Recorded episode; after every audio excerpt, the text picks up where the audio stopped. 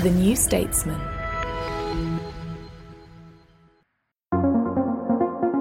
Hello, and welcome to the latest Spotlight podcast brought to you in association with PwC, the professional services firm. I'm Sarah Dawood, Special Projects Writer at The New Statesman, and I'm joined today by Huw Thomas, Councillor and Leader of Cardiff Council, Karen Finlayson, Partner at PwC and the firm's Regions Leader for UK Government and Health, and Katie Trout, who is Director of Policy and Partnerships at West Midlands Growth Company, an economic development agency for the West Midlands Combined Authority area.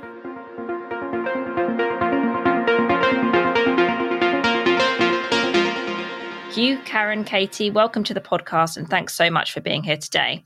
So, today we're going to be talking about placemaking. Placemaking is the process of creating quality places that people want to live, work, play, and learn in and it can contribute significantly to the UK's productivity. It revitalises public spaces, leading to economic benefits such as increased employment and societal benefits such as greater access to culture and improved health. The regeneration of London's King's Cross, for example, has created thousands of jobs and homes, engaged dozens of schools in cultural enrichment, and generated an annual gross value added of £1.42 billion. But as the cost of living crisis continues, regions vary wildly in their prosperity across factors such as income, work life balance, safety, health, and jobs. Today, we're going to be discussing what placemaking can do for cities, how its benefits can be spread evenly across the country, and the challenges surrounding regeneration projects. A question to start for all of our guests. Placemaking can be a confusing term with multiple definitions. How would you define it? And let's start with Huw on that one. I think to me, very simply, it boils down to placemaking is creating spaces for people. I think in the past, we've been very good in this country about creating spaces that are not um, friendly for people to be in and, and, often dominated by cars in particular. So I see placemaking really as creating spaces that people want to spend time in, whether that's for work, to live in, or, or for leisure. And in doing that, you, yes, there is a clear economic benefit there is cultural upside. You are supporting businesses, retail, leisure destinations in that area. But fundamentally, you're creating spaces that is nice to be in for people. That's great. Thank you, Huw. Karen, how would you define it? Yeah, hi. So for me, I'll keep it relatively brief because we've had some good explanations already. But for me, placemaking is where you get the public and the private sector and the voluntary sectors all coming together with a, an invested interest to increase growth and prosperity to improve the local community in that place. And that can be through business, that can be through improving skills, it can be through creating green spaces, as Huw described, around where places where people want to live and work. But it's all about enhancing the prosperity of that local community. That's wonderful. Thanks. And Katie? Hi, so I agree very much with what Karen and Huw have said there. So for me, placemaking is about adopting that people focused approach to development. It's really about improving the quality of public spaces for the benefit for everybody who uses them. So as Huw said, it's for people who may live, learn, earn, play, or indeed visit. And it's about thinking about everybody and how they want to use that space. I think it's also about communities being at the heart of designing or indeed reimagining how spaces can be used in order to maximize the shared value. And I think this can come in many different forms. So for us as a West Midlands Growth Company, it's very much about understanding how any investment that we're able to bring into a place or a, re- or a specific area can deliver the greatest impact for the local people and the local businesses that are there. That's brilliant. Thank you. So, what are some good examples of placemaking in the UK? And what economic and wider societal benefits have they brought to their cities? Perhaps you can all think of a good example. Huw, would you like to start? I'm going to have to go with an example in Cardiff, aren't I? Given that I'm the leader of Cardiff, and, and we'll talk about many, I'm sure, during this podcast. But you know, one area that stands out for me in Cardiff is the work that's been happening in the central business district over the last seven years. Really, a tired old station and some pretty run-down public spaces has been transformed. Centerpiece of which is the new headquarters for uh, BBC Wales, putting the creative industries at the heart of our city centre, literally a stone's throw from our main train station in the city, but also creating a public realm that people can spend time in and encouraging foot and creating a, a, space that's welcoming when people arrive in Cardiff by train for the first time. That, that would certainly be up there, I would argue, anyway. That's wonderful and very fitting, of course, to choose one from your city. Karen, what example would you give? So I'll bring it a bit closer to home for me. And I was fortunate enough actually to visit Cardiff last week, actually. I've not been there for a while and it's a, a beautiful city. It's great transformation. So I'll use Bradford, uh, which we, we put a spotlight on for a number of years in our local community. It's been underinvested quite a lot in terms of our region. It's surrounded by some big major cities in the north. And so I think, and there's been quite a lot of investment in terms of professional services, for example, some real household names and brands. And I think it's really um, exciting, actually. It's a real opportunity for Bradford going forward that they've got the City of Culture in 2025, which will bring inevitably an enhanced profile. It will also bring investment. It will also bring jobs, tourism, uh, that footfall. And I know there's been quite a significant investment in creating some of those green spaces. We know that the entertainment industry has been has had a massive boost post the pandemic. And again, obviously, they'll, they will benefit from that. So I do think they have a very young population. So I do think they've got a fantastic opportunity to tap into that younger population and to use that to stimulate the growth and also to create those jobs, better skilled jobs within their local community. So I think that's a great example of a city that's really investing in itself to help itself grow. Yeah, that's a brilliant example. Thank you. Katie, what would you choose? So I could pick a number of different examples from across the West Midlands, but I wanted to choose one that was in Birmingham, in Digbeth. So this was an area that was once home to hundreds of small specialist engineering and manufacturing firms. And after a long period of decline, really, with a number of those firms ceasing activity or reducing it, it started to emerge as one of the city's alternative areas for employment and entertainment. So this began with the redevelopment of what was the former Bird's custard factory, and has also seen the repurposing of a number of other former industrial buildings and civic buildings, and those have become now restaurants and bars and workplaces. And it's really now the home of a burgeoning creative and digital sector here, and is regularly voted as one of the UK's best places to live. And I think its success story has been very much had the private and the public sector collaboration at its heart. And there's been a number of principles that have guided the transformation of this area.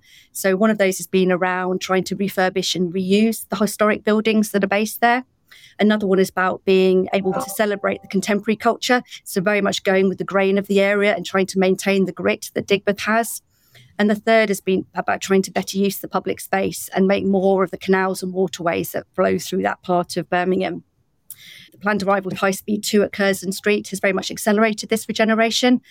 So all of that has come together to really put Digbeth on the map. There's an awful lot more that the City Council and other partners want to do in the area, but I think it shows the benefit and the, the real potential around placemaking and what it can achieve.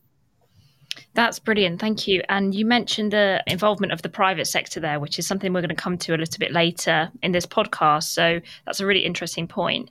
Huw, I want to um, move on a little bit from what you were saying around Cardiff and the placemaking that's been happening there.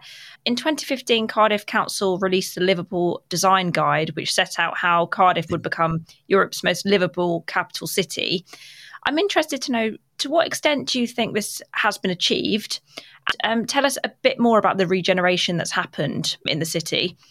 One thing that I think it's important to stress is that uh, regeneration is a never ending story. I think cities are in a constant process of of reinvention and regeneration and working through different projects. It always feels like it's a little bit of a work in progress, but I'm also really, really proud when I look back at the last six years really of how Cardiff has changed during that time. It is changing. And I've mentioned Central Square in the Central Business District already but there, there are numerous others. I think of our work on the Canal Quarter, for example, which is an area to the east of the city centre that that's seen declining footfalls of, of retail and office. And uh, in response, as part of animating that part of the city, what we're doing is taking a road that was covered over in the 1950s. There was a canal running underneath it. We are reopening up that canal, shifting space away from cars, putting some investment in to create an area that hopefully people will want to spend time in and active travel in particular. Like many cities across the UK, we've you've seen segregated cycleways pop up across the city. Again, trying to remove cars from our urban area, from the core of our urban area, and making a place that, that people feel safe walking and cycling around and trying to achieve that modal split, which is important both in terms of placemaking, but also in terms of of of sustainability. Yeah, all of that I think contributes to that sense of making a place more livable that's really interesting and really interesting point around the sustainability aspects of it, as well as citizen focused and uh, economic as well. Katie, I'd like to come to you next. So, the £1.9 billion Smithfield regeneration in Birmingham is transforming the city's former wholesale market site into a new neighbourhood. This is going to feature 3,000 new homes and create 8,000 new jobs. This site was also used as a venue for the Commonwealth Games. Can you tell us more about what this new destination is going to bring to Birmingham and also how the Games has contributed to that and helped to boost the West Midlands economy? So, the Smithfield development offers a once in a generation opportunity to reshape the city centre of Birmingham and create a new community at its heart. The site itself covers 17 hectares, so is a hugely significant site in terms of scale, which Birmingham City Council aims to be an international destination, but one that is very much created and shared by local people. Smithfield is also a strategically important area because it will be a bridge between different parts of the city, like Digbeth, like Southside, and the wider city centre. So it's really important that through this site, these areas are managed to be stitched together to allow a flow of people and businesses across the city. In terms of the Commonwealth Games as a whole, they absolutely helped put the city and the broader West Midlands on the global stage. There was an incredible direct economic impact from the Games. Around £870 million was contributed to the UK economy over the two weeks, and over half of that was generated in the West Midlands itself. So the West Midlands Growth Company were responsible for leading an official business and tourism programme that ran alongside the event. And it's been hugely successful it's very much started to change perceptions of the West Midlands internationally and enabled us to secure over 55 in- inward investment projects to date, which has created about 2,500 jobs, and also landed 19 major sporting and business events as well within the region, including helping Birmingham City Council to win the right to host the 2026 European Athletics Championships. That's fantastic and a really interesting summary. Thank you, Katie. You've mentioned a couple of times the importance of co designing with the community and creating these new places in consultation with the community. So I'd like to talk about this a bit more. While placemaking projects aim to make cities more livable, they can also obviously price out existing communities by making an area more desirable to live and work in. So how do you think, and this is to anyone, any of my guests, how can developers and councils address the challenge of gentrification and ensure new jobs, new homes, these new places are accessible for all? And how does co-designing these spaces come into that? So I think one of the ways of doing this is to make sure that housing that's created on these developments is affordable for local people so they're not priced out of the area. So, one of the things the West Midlands does through the combined authority and the local authorities is to insist on a minimum of 20% of new homes that are built in schemes to be affordable. And they use the region's own definition for that, which is very much linked to real world local wages rather than property prices. And this has been successful so far and has actually achieved an average of about 27% of affordable housing in each of the developments that have been supported by public funding through this way. The region also operates a brownfield first policy, which means that it seeks to develop on former industrial sites and vacant urban plots rather than utilising greenbelt, which tries to ensure that the time that an area might plot might lie vacant is minimised, which I think is really important about bringing things more quickly back into public use. That's wonderful. Thank you. Karen or Huw, do you have any thoughts around how to address this challenge of gentrification and pricing people out? So, the, the, housing point and making sure you've got the right balance of affordable housing is really important. So we, we do know that. I think the important part is about the job creation and the skills that are needed within the local place and how private business can play a part in creating that sort of economic benefit and supporting the communities to make sure you don't get the sort of brain drain that we've seen in some of the other major cities and people going to the other major cities and losing some of that sort of intellectual capital that can exist in a local place and also have jobs and live and build that economy. And there's some great examples of where that works really well, especially when you're working with universities. We've sort of shone a few spotlights on some major cities. Cardiff's one of them, where we work in partnership with other universities, Birmingham, Belfast, and also in Scotland. So I think it's really important that business play their part to make sure they're creating and investing in the skills that they need to build and grow their businesses, which then get fed back into the communities as well. Yeah, I'd agree with all those points. The the housing piece is key, right? And in Cardiff, we've put a particular focus on delivering not just affordable housing, but actually homes for social rent, enabled by Welsh government. Here, we've been able to spend right to buy in Cardiff. That means we've been able to build council homes for the first time in a generation at scale. Nearly a thousand built over the last five years. Our ambition now is to build a further 4,000 by 2030. And we are building those all over the city, but particularly in communities of high, high housing need. And that, in effect, is quite a strong bulwark against gentrification. But then it's also about the skills point and linking up the companies, the businesses that will be in, investing in, in areas that are, are, becoming more attractive through placemaking, linking those businesses up with uh, our young people, particularly through the through schools. In Cardiff, we've got a program called Cardiff Commitment. I believe PwC are, are signed up to it. That has the council brokering the relationship between companies and, and our schools, particularly schools in some of our more deprived communities, and basically being the, the, the network that some of these kids don't have by default and opening their eyes to the opportunities that exists with, within the city and that are being created through these investments into into places. That's a brilliant point you picked up there, Huw, around skills as well as the more tangible aspects such as housing. I'd like to talk about another contention to do with placemaking projects, so cost. So, for example, HS2's Euston terminus alone has now nearly doubled to £4.8 billion since its initial budget. And revised plans mean that trains are not expected to run into Euston until the 2040s when they were originally scheduled for 2026. So, given these severe delays, high costs, I guess I'd like to know are these projects worth it in the long run? Do the benefits outweigh the negatives? I think for me, if I can come in, you look at any major European city on the continent or in North America, they are all investing in their infrastructure.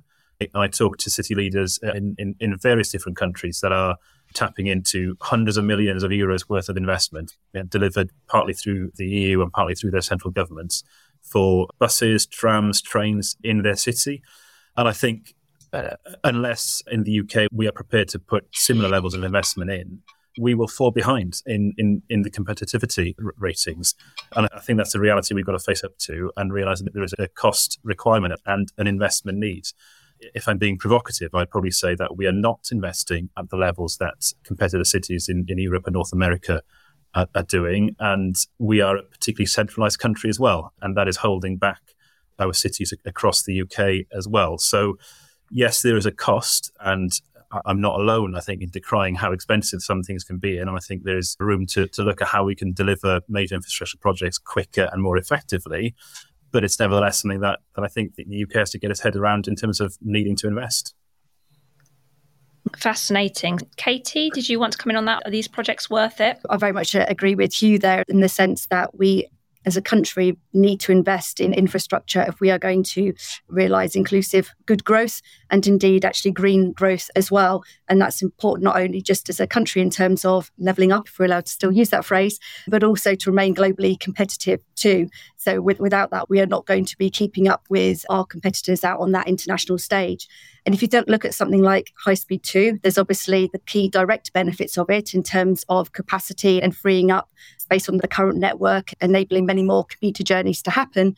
There's also the net zero element too, in terms of trying to address the largest source of carbon emissions, which is transport here in the country, and the benefit High Speed 2 will bring for that, uh, and also taking freight off the roads. There's a whole piece around connectivity as well, and, and the regeneration impacts of, of, linking different parts of the country together much more quickly and effectively. But there's, al- there's also added to that significant indirect benefits as well. And often I don't think they are always counted in the broader business cases too. So there's massive knock on effects of all these transformational projects as well that I think need to come together to show you that the sort of the benefits against the price tag which they have against them. And I again agree with you that we it's not about saying that these things should happen at any cost, and we absolutely should be looking at the best way and the most effective way to, to be funding them But we do need to recognise that investment absolutely unlocks an, an awful lot of benefits in the round. That's great. Thank you so much. Karen, what are your thoughts? I totally agree with both Katie and Huw. I think it'd be remiss of me not to mention the transport infrastructure or lack of connectivity across the north. Which and I think so. I think I agree with all of it about the investment. We need to keep up with our European counterparts. We need to keep up and making sure we're investing in the right things and realizing those benefits and, and especially responding to the green agenda as as well. Uh, but I think there is a challenge about the equity of that investment and some of the disparities that have been created about where that goes. But I'm I am supportive of making sure that we invest in the infrastructure to make sure we are still an attractive country for people to be able to work, travel, live, and invest. And if I may, I think we just had to have an honest conversation about the scale of investment that's required. So, for example, Cardiff was successful in the second round of Levelling Up Fund for £50 million, which was in turn match funded by the same amount by the Welsh Government. So, £100 million secured to deliver the first phase of um, the Cardiff Crossrail project, which is you know, the introduction of a tram network or the first piece of a tram network into the city. But that 100 million only buys you so much track. And uh, like I said, our competitors are investing in whole networks at the moment. I think what's the Levelling Up Fund has an important part to play in investing in regions and nations across the UK, it is needed at a much greater scale, I would suggest, than what is currently being delivered. And Karen and Katie, you've both mentioned the importance of the private sector involvement in placemaking projects. What do you see as the role of the private sector here? And what is the role of the private sector in, say, financing these projects? Do you think they should ultimately predominantly fall down to the taxpayer, or should the private sector play a key role there? Karen, you might want to start on this one. Yeah, so I think it's it's multiple investors from so I don't think it all should necessarily fall on the on in the taxpayer. He's mentioned that it's underinvested, and I don't think that the private the public sector sorry can it's affordable without increasing taxes significantly. So I do think that the private sector have got a part to play in terms of private equity, in terms of uh, where and how they invest, but there has to be those economic benefits or social benefits or financial benefits for that to happen. In terms of from an employer's perspective, we invest heavily in our local communities. So again, we've spent a lot of time thinking about places where we want to so build our offices, the skills that we want to tap into, how we can create and support those skills, working with our universities and schools. We think it's important as an employer to have a real important part in terms of the social mobility agenda, which again is an investment in individuals to improve their opportunities and prosperities and open their mind to what is the art of the possible in terms of how they want to take forward their future careers. So in terms of investing in training and supporting in terms of upskilling, which I think is another important element that people don't probably recognize. And I know on HS2, clearly we're underinvested in terms of engineers in this country. So this has provided an excellent opportunity to train engineers and make sure we're investing in the right skills for the future to support that infrastructure going forward in the UK as well. So there's lots of ways that companies and employers and the private sector can invest in terms of some of these major projects. Katie, did you have any thoughts around the role of the private sector? I think it's about us coming together in a genuine partnership and bringing together the best of the public, private, and I'd add the academic sectors to that piece as well, because I think economic development and growth is most successful where you get that triumvirate of coming together. And I think it's about us all trying to be more creative about how we fund these projects going forward and how public funding is then used to leverage that private sector investment. I do think, though, when it comes down to this infrastructure investment, that there will always need to be quite a significant element of public financing to it. And that's by its very nature of the sorts of funding, sorts of projects, sorry, and how they work. So I think that what's really important is to get into more of a dialogue about how local leaders and regions can have the right fiscal tools at their disposal to be able to for them to think and fund these sorts of activities. So it's about moving to a space where there is greater fiscal devolution from Whitehall. That whether that be combined authorities, whether that be local authorities, have that opportunity to raise funding and then choose where that funding goes and how best to invest that. Because after all, they are elected by local people and know know best for how that should be utilised in their areas. And on devolution, the West Midlands has just agreed a £1.5 billion devolution deal with the government. So, how do you hope to see some of this funding used to improve public spaces across the region, Katie? And you've just mentioned devolution briefly there. What role do you think devolution plays in enabling placemaking projects? So, the deeper devolution deal that you mentioned secured a number of wide ranging powers and greater budget autonomy for the West Midlands Combined Authority. The West Midlands Combined Authority will have a government departmental style single settlement that it will negotiate with government. So, in effect, a single pot. So, this will mean that local leaders will have much greater control about spending on devolved issues and will be able to choose where best to utilise that funding. Really importantly, as well, it means that as a region, we should avoid some of that very time consuming and expensive competitive processes for trying to secure additional money through from national governments. It, I hope that will a big impact for us in the placemaking front. The deal also, though, secured 100% of business rates retention for the region for up to 10 years, which is worth around 450 million. So, this gives an opportunity for the combined authority to borrow against future rates in order to invest in economic growth. The other element of the deal that I think is important to really flag in terms of placemaking is that through the negotiation, the region secured the opportunity to designate up to six levelling up zones. So these will be zones that will be located across the West Midlands where there is a need for investment in housing, transport, digital, energy infrastructure, but also things like improved skills and public services and cultural activities as well. So I think that's an incredibly exciting development and, and hopefully is able something that's able to be taken on by other areas through future devolution deals as well. Huw, what are your thoughts around devolution and the role it plays in enabling placemaking projects? And would you like to see more funding and powers devolved to, to Cardiff specifically? Yeah, I was I was nodding my head vigorously to when Katie was talking about fiscal devolution uh, because I think that's really the key. Uh, again, when you look at um, North American cities, European cities, many of those will t- typically retain about 50% of their tax revenues controlled within the city, whereas for UK cities, the figure is closer to about 7%. So, huge discrepancy there. And I think we're starting to see in some of those devolution deals an unlocking of that potential, but it still feels pretty piecemeal at the moment and, and certainly not strategic across the country.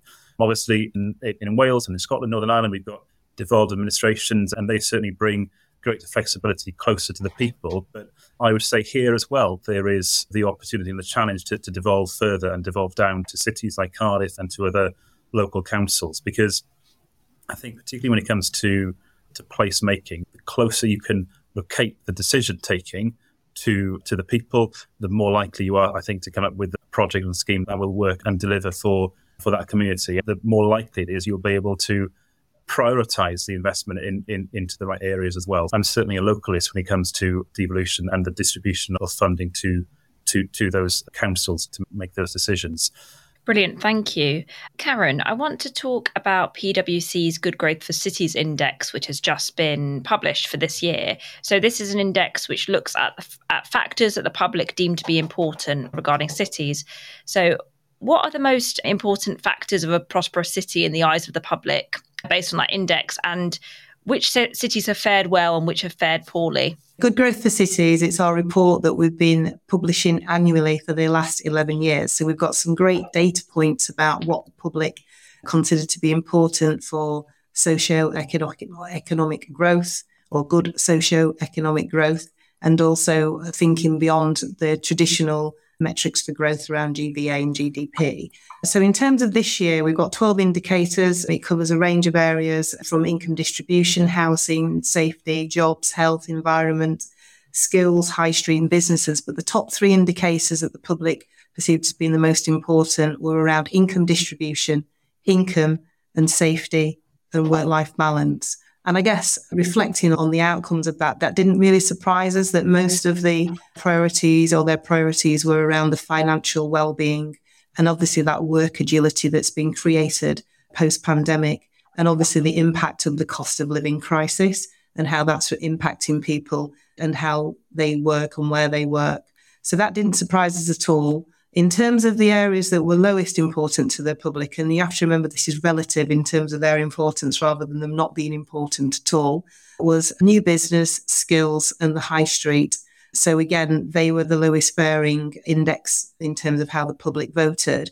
One of the areas that we see as a strong performer year on year is Oxford. And you look at some of the, the dynamics around Oxford. It's got the sort of world class universities. It's got the natural beauty. It's got diversity. It's got cultural heritage. It's got strong tourism, um, which makes it a very attractive place to want to work, live and invest. But on the downside, it's obviously one of the most unaffordable cities and obviously has some similar housing and inequalities and social mobility challenge issues uh, similar to London. With each of the cities, when we've looked at what is driving that growth, we've also looked at some of those economic challenges as well. Bradford, I talked about earlier, came out as one of our highest improvers but there's still obviously quite some leveling up to do, let's say, in terms of that north south divide, which again, what the data and the, the results are showing us is that gap is still there. It's not closing in the way that we would like it to close. And I think some of the examples that Katie and Huw talked about in terms of devolution and what that should look like is a real key part of our sort of agenda for action, which is a key focus in our report in terms of how you get that interconnectivity and that devolution of the fiscal responsibilities and accountability to a local level. So, we know large generation projects tend to be concentrated in major cities. How can we ensure that other cities, smaller cities, and towns also benefit from these projects? And ultimately, why is investment in these projects so important for the public? So, I think it does come back to the devolution point because what is the focus has and the investment has been in some of the major cities, which and that those choices have been made probably more centrally, is that if local places were given that opportunity to think about how they could invest locally and work together in terms of bringing together the public private sector working together in partnership with the communities, then I think we would see growth at a much faster rate than what we're seeing now, rather than putting everything in one one place. So I do think that is a real key part of unlocking some of the challenges we have around getting equality and closing that gap on the levelling up agenda just say I absolutely agree with Karen there. But what I would say is that there is no shortage of ambition in areas outside of the major cities as well. So all the local authority areas in the West Midlands have really ambitious plans for growth. They all rely, as Karen said, on bringing together that strong collaboration of public, private, and academic sectors working with communities but the key factor that underpins all of those will be finance. And it'll be how does how do we secure that public funding that then can leverage in that private sector resource to make sure those opportunities can really take off for the benefit of everybody. Thank you. And Huw? Yeah, I think inevitably major regeneration projects will tend to be based in cities as the drivers of economic growth. But that's where I think the connectivity piece and the transport investment is so important so that if there's investment going into the core of a city region, you will have the transport options in place so that everybody within that city region can benefit from that uh, from that investment. But I think also placemaking is something that can happen on a micro scale, not just a major regeneration project. Investment from by local council in a park, in a playground, in planting trees, in in greenifying an area, all of that contributes to placemaking, and that can be in a village, in a town, or in a city centre location. And that's again why properly funding councils to, to, carry on that investment at the local level is so important. Fantastic. Thank you. That's all we have time for, I'm afraid. Huw, Karen, and Katie, thank you so much for joining us today. It's been a fascinating discussion about the importance of placemaking, the benefits it brings, and the challenges that cities face in undertaking projects. You've been listening to a special Spotlight podcast in partnership with PwC. You can read PwC's Good Growth for Cities Index in full at pwc.co.uk forward slash good growth. And you can check out our economic growth and regional development coverage at newstatesman.com forward slash spotlight. I'm Sarah Dawood, and our producer has been Adrian Bradley. Thanks for listening.